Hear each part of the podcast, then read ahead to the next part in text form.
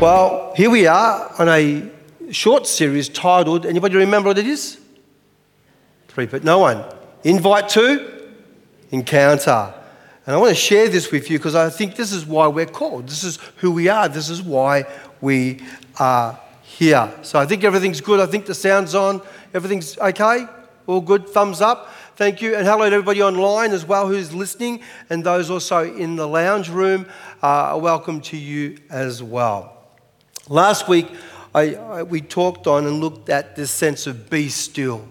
That God is inviting us in the hectic and uh, interesting times that we live in, at any season of our lives, that you and I would find a place to be still. Now, that's not to just do nothing, it, it means to come before Him. It means to stop resisting, stop doing things, and to know how to enter in to God, to come near.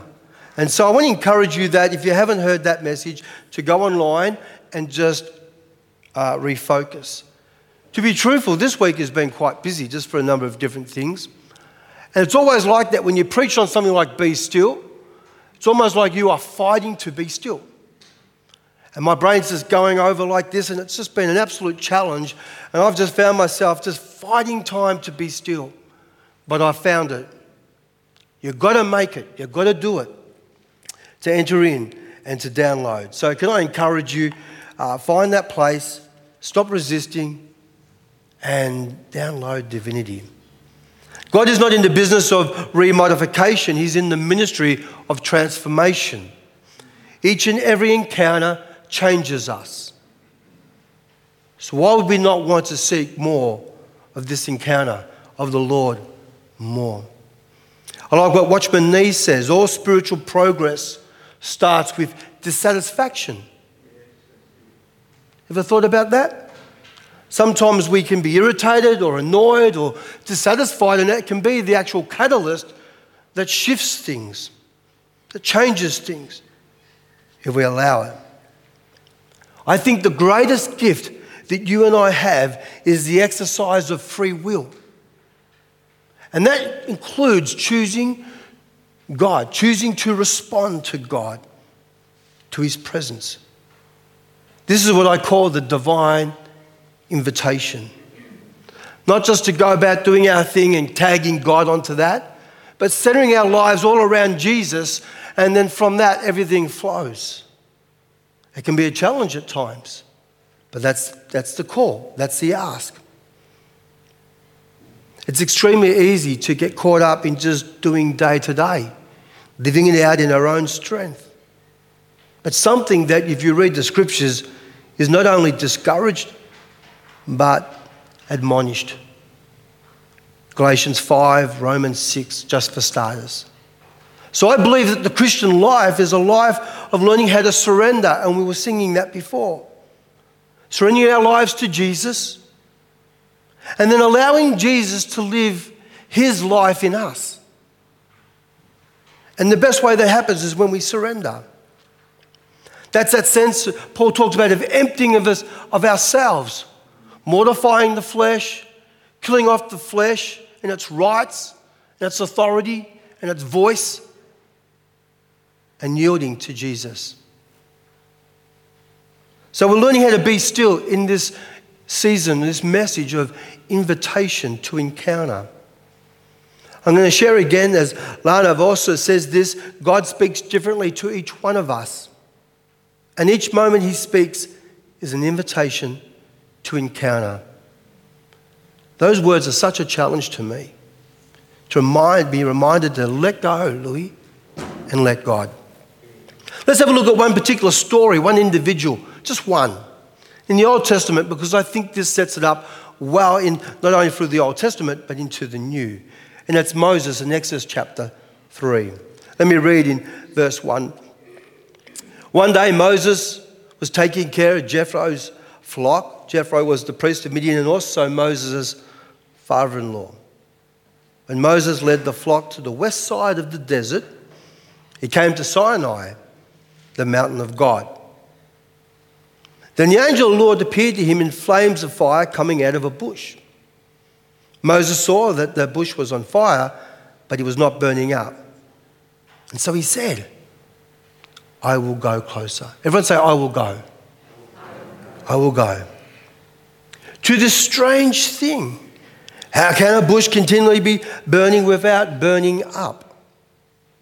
This is interesting. Verse 4 is powerful. When the Lord saw Moses was coming to look, he turned away from what he was doing. He left aside and he looked at the bush. He drawed near. God called to him from the bush Moses, Moses. And Moses said, Here am I. I love this. This is a reminder when we think of Genesis and Adam and Eve walking in the presence and bathing in the, in the surrounded sense of God's presence. But then flesh got in the way, and, and as you know, and fall of man, and, and so they're hiding and they could hear God walking in the garden. Again, saying, Adam, Eve, where are you? Moses had to turn aside. That means he had to depart from where he was. He had to leave and remove and put away. He had to change his ways, his moment. And only then, when he changed, only then, when he was curious enough and stopped, did God speak to Moses from the bush. And only as he drew near that he was able to hear God's voice as he became closer. It was an ordinary day for Moses. It different from the life that he had, living in a palace, having servants and maid servants and male servants, and all these people just doing whatever he wanted. Had a lot of authority, well learned, well structured, and a thinker. And we see why he was a great candidate for what God wanted to do. He, he got educated and resourced in, under Egypt, ready for the kingdom of God. And God wanted to use Moses, use work through him. But it was an ordinary day for Moses, moving the flock from one part to the next. Pretty boring.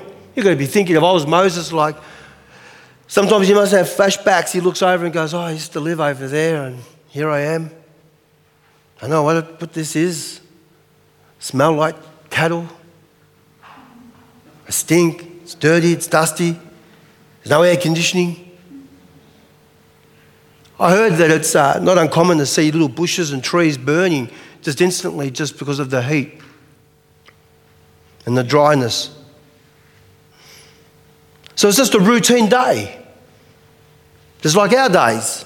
Just routine, nothing out of the extraordinary, just normal, almost even uninteresting. And that's how it happens. That's how invite to encounter happens. When you're going about, when we are going about our normal day, everyday life, that in that moment, maybe, possibly, God could call to us. And that's how we learn. He meets with his people and becomes very personal for Moses, but also becomes powerful. And we sure, surely and clearly see this was his invitation to encounter. I define an encounter as uh, a moment that that when you meet with God, you are changed forever. It's almost like that song, No Going Back. No Going Back. Something happens that we meet our Creator, and it's such an ignition, if you like, a revelation, transformation that occurs. And we're still learning what that looks like. I'm aware in my own terminology that at times I've talked to people that, that why God wants us to have this encounter, at times there's, there's spaces where we have an awakening. We come so far, we go, we go so far, we get a sense of God, maybe a little bit of an awareness of God, but we leave unchallenged and unchanged. Think of the rich young ruler. He wanted to know what he could do to inter- inherit eternal life. And he thought he was doing everything really well. He's meeting and talking with God the Son, the living God, the living Word. But he walked away, sad and unchanged. Sometimes uh, an awakening is where we have a lot of information and we gather and we learn. But as I said, we learn, we, sorry, that we leave unchanged. That's not what God wants for any of us. It's not why He sent His Son. So we just be informed and be educated. He didn't want us to just know about salvation, He wanted us to experience it, to partake of it. So we learn about communion, learn about fellowship. An encounter is on God's terms. It's an awakening that begins and it enters through this place of curiosity. That bush is not burning. That's odd. Moving away. Hmm. That's, I've not seen that before. How is that happening? And he walks and he's a little bit closer, and all of a sudden he says, Moses, the bush is talking now. I, I would have ran. I would have ran. I was like, huh? But it says Moses, it settled him straight away when we hear our name, the sweetest sound we can, word we can hear. God just said, Moses, Moses. And there's a process. When you study Moses, I, I think of many qualities. Like uh, some of you would think maybe he's a prophet, and rightly so. Many of you would think of him as a leader, and you are right. Or maybe as a deliverer, and again, you are right. But how many of us would actually consider Moses to, be, to have this sense of special, intimate privilege of entering into God's presence? One who I would deem as an intercessor. Moses received special permission as a representative of God's people. And God wanted everybody to see that. The tent of meeting, Moses, as I mentioned, would, would go into that meeting, and the people would, as they saw the cloud come down and they knew that God and Moses was talking, they'd stand in front of their tents and they'd start to worship because they acknowledged that God was there. It was important, it was sacred, it was special. Moses was invited to the very presence of God, and so are you. Each one of us has received that divine invitation from our God. Did he have an encounter? Absolutely. In fact, he had many encounters. And so should we. Something that we all can desire because of Jesus. We learn in Mark 15 that the temple curtain was torn so that you and I, there'd be no dividing wall, no hostility that we could come, no division that we could come and enter in anytime into the presence of God and know Jesus more. I love this. God told Moses to prepare. In Exodus 34 2, it says this Be ready. Moses was encouraged to go up to the mountain and meet with God. And so it said, This is what the Lord said to Moses Be ready in the morning, and then come up to Mount Sinai. Present yourself to me on the top of the mountain. This was powerful. Be ready. Not only are we encouraged to be still and to know who our God is, in times of uncertainty, we can be certain of who God is, but we're invited to be ready. And I believe that being still is the precursor, is the, that place of that first step to then being ready. To be ready. This is the lesson that we learned from Moses. His instruction is the same instruction that is given to every believer today to be ready, ready to come.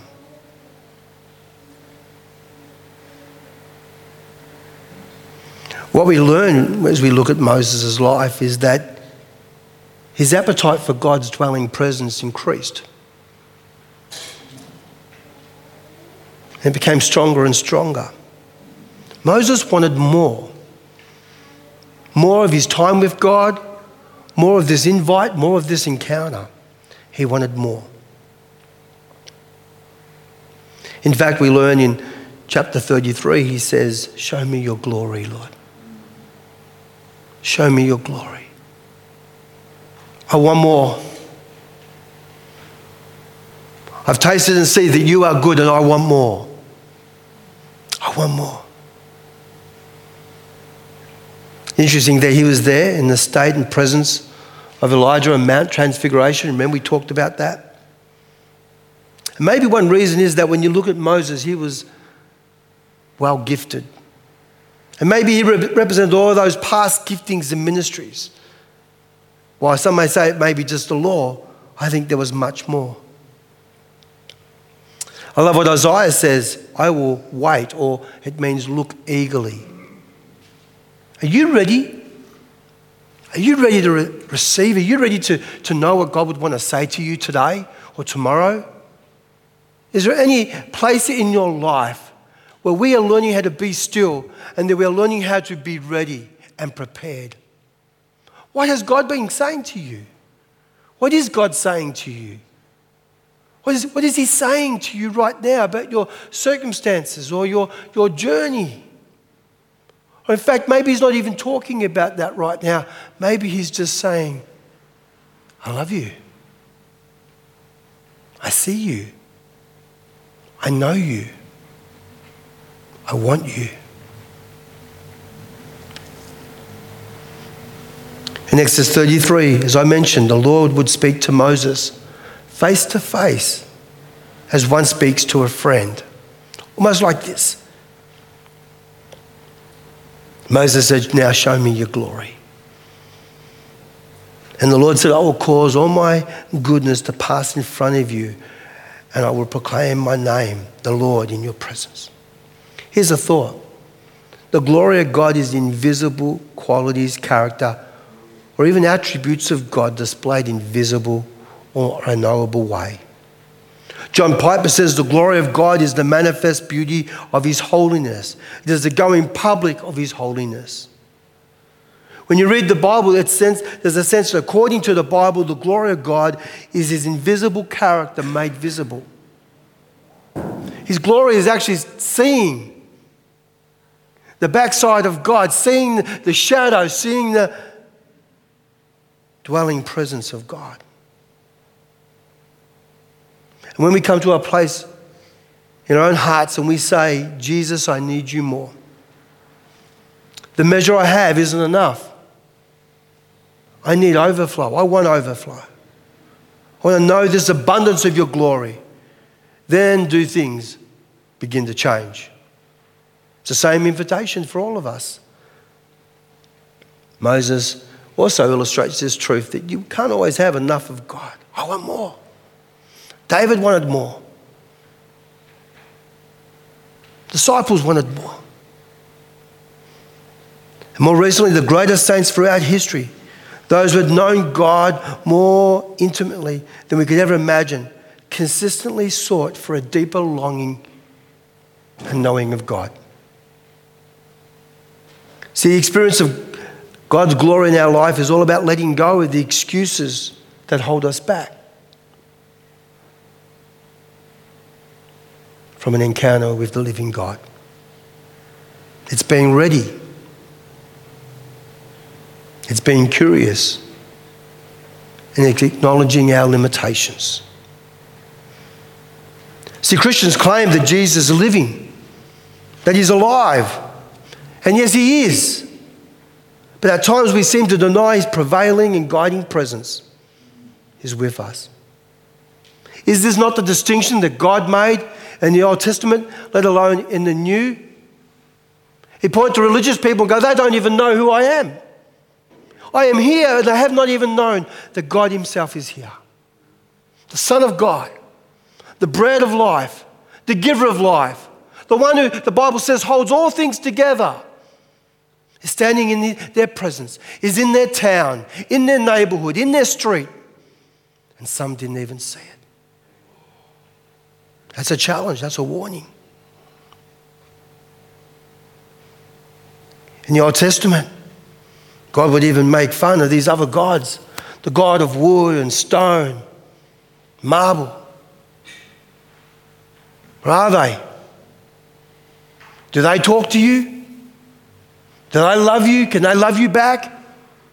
No, they can't. You worship these things that just. Look in Psalm 115 and Deuteronomy 4 and 28, just for starters.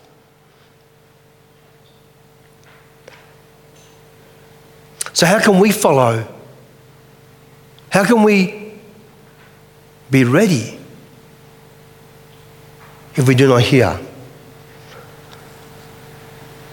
Selwyn Hughes, in my opinion, probably describes the understanding or the, the way God speaks to us most accurately. You've heard me read this before, and, and for me, it's probably cemented in a sense what this means. It is the voice of conscience, but only stronger, richer, and more positive in content. Like the conscience, it carries its own sense of authority with it. And the trained, that trained ear, that ear that knows how to be still and be ready, recognizes a divine voice. And my soul knows the Creator has spoken. I remember when I was in Melbourne and I was deciding to go to Bible college, and I remember that I was just had all these flyers and opportunities to go to these different colleges, and I was just daunted by the choice. Had to leave Ballarat and go somewhere. Do we go to Queensland, Sydney, Melbourne, Adelaide? Perth was on the, there. No offense to Perth. And I remember just in a time of prayers, I'm just going, Lord, I just want to do and be at the place. I know you have the right place. And does it matter? I don't know. But Lord, will you show me? And as I, my eyes were closed, I had this vision of all these people handing me stuff. Was a crowd, there was a crowd. And as I was praying, I just saw this crowd just, just move away and part in the middle. And there was this image like Jesus walking before me, and he reached out his hand. And I clearly knew from God speaking to me what I was meant to do and where I was meant to go. See, in a moment where we learn how to be still and be ready, it may not be in that moment that God speaks to you, it may not be just then, but you're setting yourself up for an encounter. You're setting yourself up and you're saying, God, I invite you. This morning, Gabe and I are walking along the beach early morning, just together talking and praying over the service, praying over families, praying over people. We're expecting God would speak and encounter us.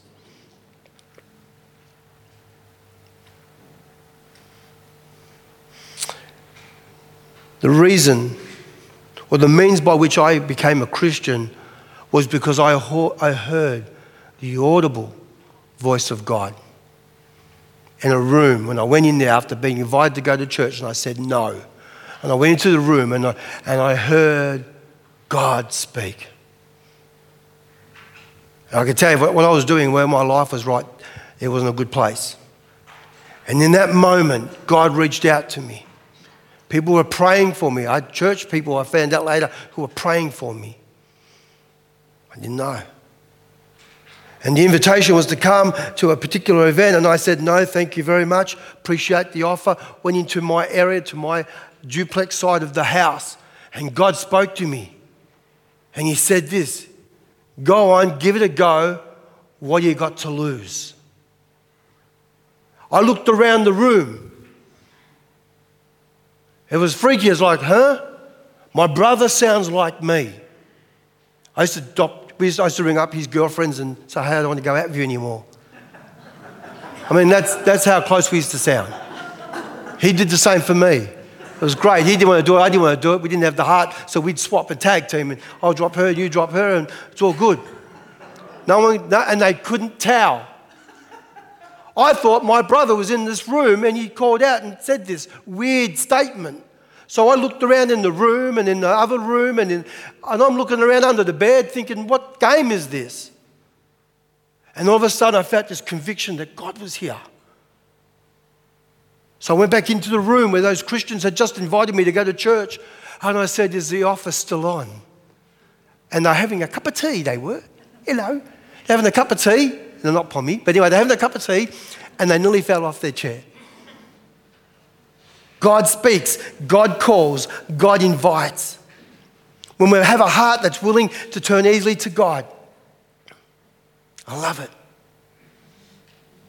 A mind that's saturated in Scripture and hungry for the living God to speak. He wants us to hear His voice. He wants to be involved in our lives. He wants to lead us and guide us. And there are processes that we'll learn and look at later of how He does that. But this is my challenge to you. And my challenge for me is learning how to be still and learning how to be ready for what God wants to say and for what God wants to do. You know, many women and men over the centuries have heard God's invitation, yet some have failed to respond. Why? I believe they were not ready or did not make themselves ready. The good news is that God wants an encounter with us. I love this, the scripture where Jesus says this. Matthew 11, 28 says, Come to me, all you who are weary and burdened, and I will give. I will give to you. I will meet you and I will give to you who I am. And I will give you rest.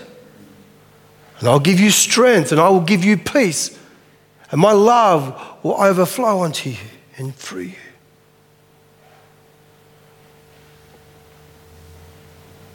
See, because I worship a living God.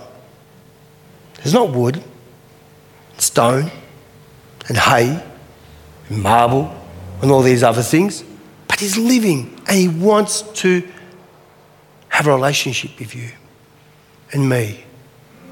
And He wants to take us further.